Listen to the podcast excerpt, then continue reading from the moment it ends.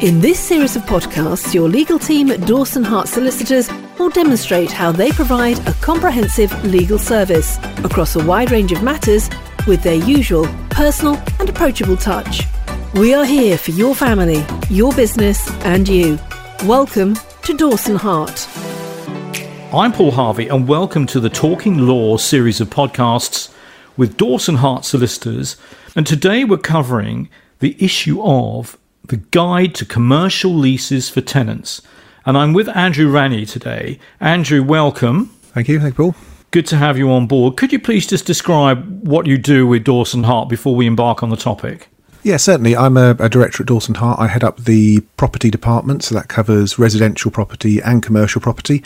Uh, my day to day caseload tends to be mainly commercial, whether that's as we're talking about today, commercial leases or freehold property, development land, uh, anything that doesn't fit into that nice sort of neat category of conveyancing. I'm moving house, uh, so it can be you know, if you're selling a bit of garden land, you'd be talking to someone like me. If you're you've got UK Power coming along trying to put a, a cable through your land, you'd be talking to someone like me.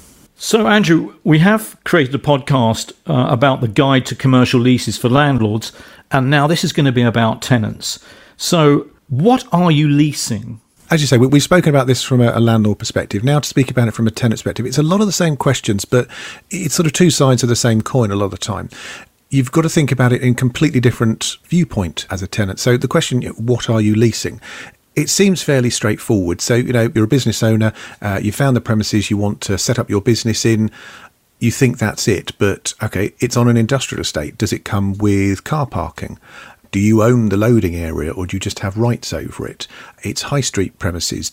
There's a flat above, so you don't have the entire building. Where are the dividing lines between what you're responsible for and what the rest of the building's responsible for? Is there a bin area? Is that communal or is that just yours? So it's really important to think about what you're actually getting because you're going to be responsible for that. Uh, and you need to be sure that you can operate your business in that. So if there is a loading area and it's not entirely yours, does anybody else control the access to it, at the times you can use it? Uh, I mean, if you're leasing the entirety of a building, the entirety of a structure, it's quite straightforward. But as soon as you get into any sort of shared space, then it's it's a whole different ball game. And it's important to be really specific in the lease as to what is yours and what is not yours. So, you know, we, we see wording you know, relating to the main structure, the roof, the walls, the foundations, you know, doors and windows and their frames. Sounds like a silly one, but if you're in an office block, do you own the windows and the frames? The landlord will probably say that yes, you you're responsible for the glass. So if some little oik puts a, a, brick through a window, you're responsible for fixing that. But they want the outside of their building to have a consistent look, so you're not allowed to replace the windows or paint the frames. Uh, when it comes to the interior, you may think, well, it's my wall, I can put shelves up, I can drill into it. Well, no, the lease might be incredibly specific and say that no, you've got the decorative covering of the, that wall, uh, but not the plaster. So if you drill into it, you're encroaching on the landlord's space and you you need his consent. Floor coverings, you may want to you know put down laminate flooring. Uh, that's fine, but do you have to take it up again at the end? Are you responsible for replacing what's there? So it, it's really it sounds like a very silly question. What are you leasing? But the law makes it a very important question. You've got to be very specific seeking legal advice at this stage is obviously crucial, I think. Absolutely. so, how long will the lease be? It's one of those how long is a piece of string type questions, but it's one everyone starts with. So, it depends what sort of tenant you are. If you are a new startup business, you're probably thinking, well, okay, you know, I've got this great idea, I'm going to do this, but let's be realistic. Not all businesses survive. So, do you want to sign a 15 year lease? Because you're then saying, I'm responsible for paying the rent for 15 years you're probably going to be wanting let's just test the water two or three years maybe. But then actually what happens in two or three years time if your business is going great guns and you want to stay and the landlord says well no you only signed three years i've got somebody else uh, who wants to pay me more rent. So you're trying to get the right sort of balance. You need flexibility you need the ability to make that quick exit if things aren't going right but you also want the stability if things are. So landlords will be coming at it from the point of view of they just want an income stream. That's all you are to them in the nicest possible way. You're the, you're the money. So they're going to want to sign you up for as long a period as possible. Uh, they only have to pay their legal fees once, and you know you produce income for them for 20 years. That would be lovely. So there's usually a compromise to be made somewhere. So you know we see leases for two or three years in some circumstances, but generally they're in the sort of five, seven, ten year range. But if you are signing up to that sort of what you'd consider a longer term, look for a break option. That's the ability to say, well, I signed for 10 years, but it's been five years. I'd like to get out now, please. Usually we see fixed break dates, so you will agree a five year break option in a 10 year lease. Occasionally you can get one that's sort of a at the end of every year I can reconsider and get out if I want to, but you'd be very lucky if you get one of those. Even rarer, we sometimes see them on notice. So at any point, you can just say, here's six months' notice, I want to get out. Sometimes a landlord will ask for a break option. Try and resist that because obviously that's something then that's immediately out of your control that could completely disrupt your business. But yeah, you're looking for that flexibility. Another uh, phrase you may hear bandied around is security of tenure. Uh, it's a piece of legislation uh, from the government, bless them, uh, in the 1950s, but still going strong, that says if you are a business tenant, it's in the public interest that you should be able to stay in the premises when the lease ends. You should be able to have another lease and landlords only have limited grounds on which they can object to you staying. So it puts you in a much stronger position because it effectively gives you that flexibility. You can sign a three year lease, and with security of tenure, it means that at the end of the three years, you're entitled to another lease or you're entitled to walk away. So that's an ideal thing if you can get that. Let's talk about annual rent. How much should the annual rent be? As a tenant, you obviously want it as low as possible. This is going to be the, the bottom line for you. I mean, solicitors don't give advice specifically on how much is rent. I mean, it's a it's a commercial sort of valuation type decision. Uh, we often see that landlords are being advised by a surveyor, you know, their agent or what have you. Tenants often aren't, so it is worth reaching out if you're a tenant and if you if you don't really have a frame of reference. I mean, even if it's just you know if you're looking at uh, premises on an industrial estate, walk round and ask some of the neighbours what they're paying. Uh, but you know, do try and get some advice on that if you can but ultimately it's worth what you're prepared to pay for it. So if it's you know the prime location that you must have for your business, you'll probably pay a bit more for it than if it's a bog standard lock-up unit on an industrial estate where there's 20 on the market at the time you're looking. So there's a, a bit of give and take on what the rent should be, but there's always going to be a range and you're going to be pushing to be at the bottom of that range. Landlord's going to be pushing to be at the top of that range. There are some things you can do to try and balance a little bit. If you know that you've got 20 grand's worth of fit out costs to spend in the first six months to make the premises as you want them. Try asking the landlord for a rent free period. Yeah, if you're not going to be able to open and trade on day one, you don't really want to be paying rent on day one. So ask the landlord about that. If it's in disrepair because the previous tenant didn't repair it properly and you're going to have to fix some things, landlords will often market a property like that because there's no point them tarting it up if you're going to rip half of that out when you fit it out. So they will often market a property that's in a bit of a poor state. They're expecting you to haggle and ask for a rent free period because they know they'll have taken some money off the outgoing tenant to cover the disrepair. So they've got something in the budget for it. So ask and also watch out for rent reviews. So you're signing up to a particular rent for a 10 year lease, it will not stay at that level for the whole 10 years. Be prepared for the fact that the landlord will be pushing for rent reviews every two years, three years, five years. They will almost inevitably be upwards only rent reviews, so your rent never goes down. Uh, it's a way of trying to make sure it stays at market value, uh, market levels the whole time. But it's for the landlord's benefit, not yours. But look out for it, because otherwise it can be a little bit of a surprise. Your business is motor along very nicely, and suddenly you get hit for a, um, a rent increase. The landlord doesn't have completely free rein. We will always go through the lease and make sure there is a, a negotiation process to fix that new rent on any review.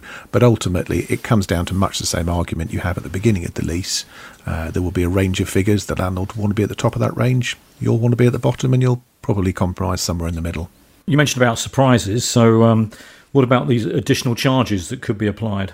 Oh, absolutely, yes. If you're seeing a property marketed, it'll have a sort of a, a rent figure in the in the literature, so you know what roughly uh, you're going to be negotiating from. But don't forget all the other costs. You, as the tenant, are going to be responsible for everything else uh, that comes with that property business rates, utilities, what we call legislative compliance. So, asbestos assessments, fire risk assessments. The thing that tripped uh, people out several years ago was also the disability discrimination legislation, you know, the cost of putting in ramps and, and disabled toilets and things. That all got passed to the tenants.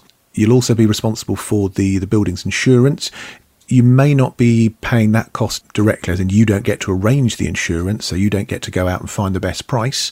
The landlord will do that. They're not quite as keen to get the best price, they're looking to get the best cover, uh, and you'll be responsible for covering that insurance. And will the landlord want to take any security Yes, that question will almost inevitably come up. Now, you can resist. So, again, it comes back to what sort of tenant you are. If you are that new startup business, then be prepared for the fact the landlord is going to be saying, well, that's very nice. I'm, I'm really pleased for you. You've got this great idea and you think it's going to take over the world, but I'd like to see some security for that rent. So I'd like you to put three months, six months rent up front. Uh, so where you know if, if, you've rented a property in the residential market, you might be paying a month or six weeks. Yeah, do be prepared. This could be three, six months rent that you're being asked to put up. Uh, if you've, uh, on the advice of your accountant, decided to set yourself up as a limited company, uh, be prepared for the fact the landlord's again going to go, well, that's very nice for you and the tax man, but I want a personal guarantee from you because you're the one that's going to make the money. You're the one that's going to be able to pay me if the company doesn't do well. So, absolutely, if, if you're a new business, be prepared. That's going to be pretty much inevitable. The more established you are as a tenant, try and resist you won't always be successful. Some landlords do not deal unless there is some form of security there. Mm. But the more established you are, the better references you can produce for previous from previous landlords for how, you know, how what a good tenant you've been. Then uh, do try uh, and resist that. But uh, the thing to remember is ultimately it is still your money. Uh, the landlord may take it and have control of it, but it should come back to you at the end. If if you follow the letter of the lease, it will come back to you. It used to be a bit more significant, this, but the lease will also address who earns the interest on that money while it's in, a, in, in an account. Obviously, mm. interest doesn't really pay very much at the moment, but uh, it's one to think about. Okay, and um, responsibility for repairing the property, how does that tenant stand on that? I think the, the bottom line is the tenant pays. Uh, there's sometimes a question over who actually does the repair. But, but the bottom line is the tenant is going to be responsible um, for repairing, maintaining, decorating. So again, it perhaps comes down to this question of if you've taken the entire building from the landlord, then they'll probably just pass the cost to you, pass all the responsibility to wholesale. If it's any sort of shared space, then the landlord or agents they appoint on their behalf will do the work and then just cover the cost. So, just to be clear, uh, your sort of internal space you're going to be responsible for, certainly the decoration, but any you know the structural items or anything shared like communal space, parking, pretty landscaping bits, etc. Um, the landlord will be charging you a share uh, of looking after all of that. Uh, different people operate different ways. Some of them it's completely ad hoc, so something happens uh, that needs repair, they do it and you'll get a bill. Others, you'll see an annual budget and there'll be monthly or quarterly service charge invoices on an estimated basis, and then there'll be a reckoning at the end of the year. That can be challenging if you move out or join partway through a year, but again, there are ways of doing that. One thing to sort of to think about when it comes to this question of you know, the landlord repairing bits or you being responsible for repairing bits, if you're taking an old property, it's not going to be in a good state of repair and it's going to be very difficult for you to give it back in a good state of repair because it has to be, you know, you've got to reflect the age.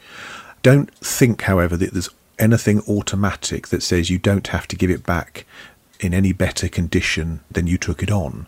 Uh, there's nothing in there that says that, and if unless we actually build something into the lease, strictly speaking, you are obliged to give it back perfect, even if you took it over and it was awful condition. So if you're concerned about that, now sometimes the landlord will say, well, yes, it was awful when you took it, but I gave you six months rent free. So you spent effectively my money for six months doing the place up. So yes, I do want it back perfect. So there is a bit of give and take there. But, you know, if there's something that concerns you, I mean, flat roofs are, are a nightmare.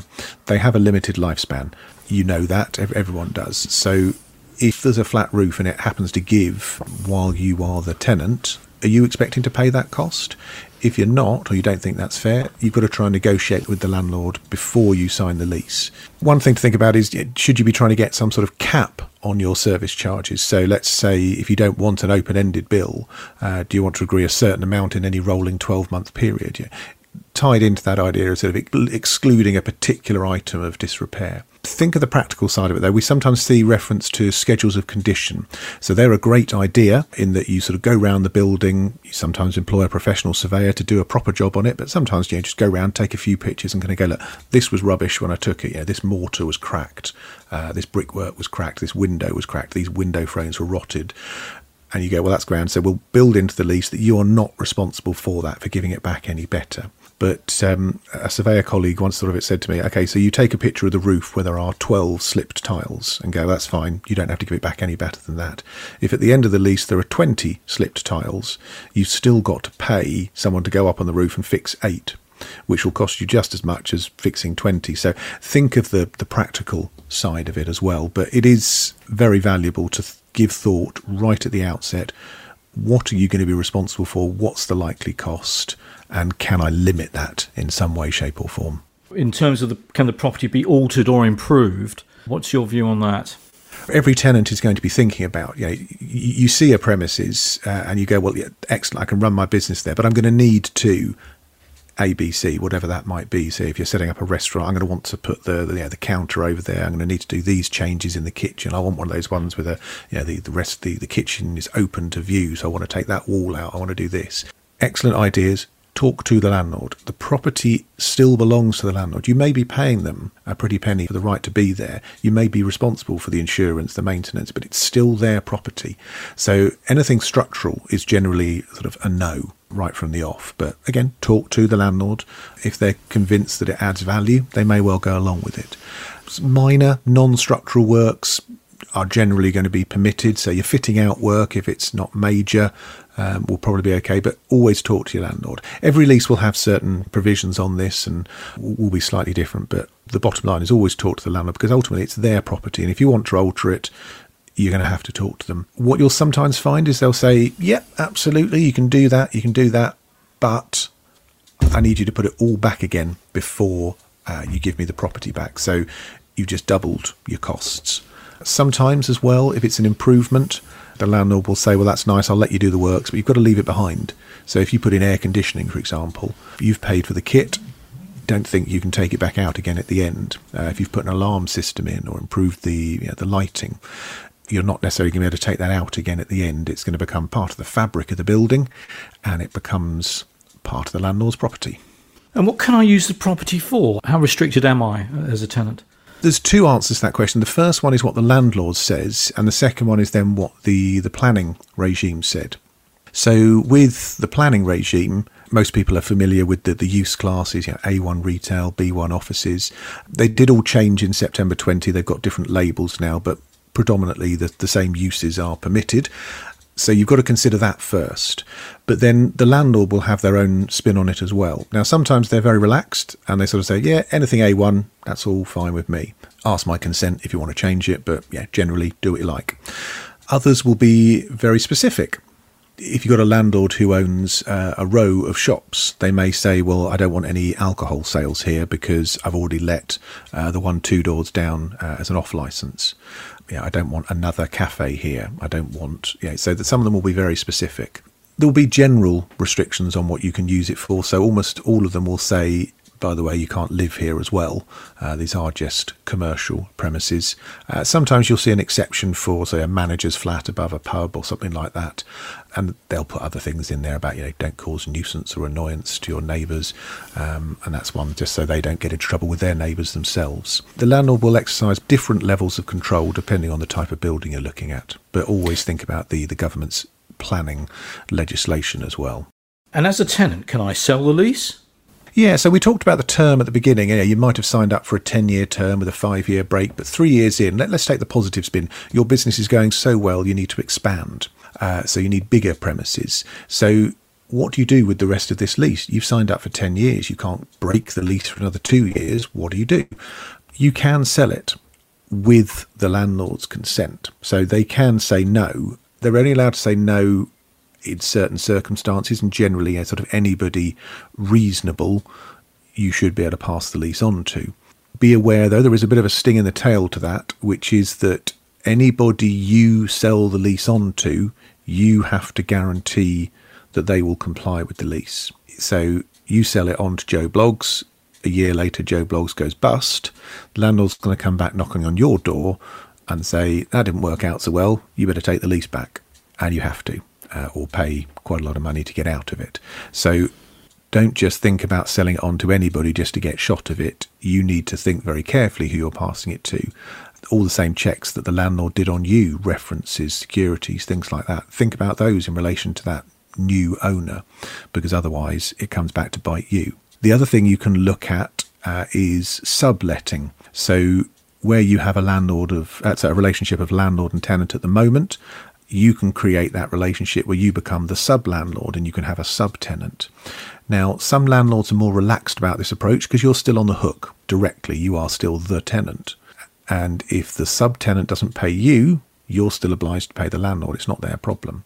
So it's it's ways uh, of dealing with it. You can always try asking the landlord if you can surrender the lease as well, but um, not many landlords will agree to that. Thanks, Andrew. That's all very thorough. Is there anything else you want to add? Yeah, I think just a, a, general comment at the end that, as always, uh, this isn't sort of strict legal advice. It's just sort of information talking around the topic. We're always very happy to, to talk to people. We don't sit there with a stopwatch and start charging you the moment you phone us. Uh, we'll always sort of have a, a, a free consultation, I think we're supposed to call it. And it's better doing that at an early stage because once you've agreed the heads of terms with the landlord, uh, it can be quite difficult to get them changed. So before you fix everything with the landlord, do come and have a chat with somebody. Uh, if you visit our website, www.dawson-hart.co.uk, uh, you can see details of myself and my colleague who always happy to talk people before you commit yourself. Thank you, Andrew, for a very thorough and insightful guide to commercial leases for tenants. This has been a Talking Law podcast and a series of podcasts with Dawson Hart Solicitors. Make Dawson Hart Solicitors your first choice for legal services on matters that affect your family, your business, and you. Welcome to Dawson Hart. For more information, go to dawson-hart.co.uk. Information in this podcast does not constitute legal advice, and we therefore accept no liability.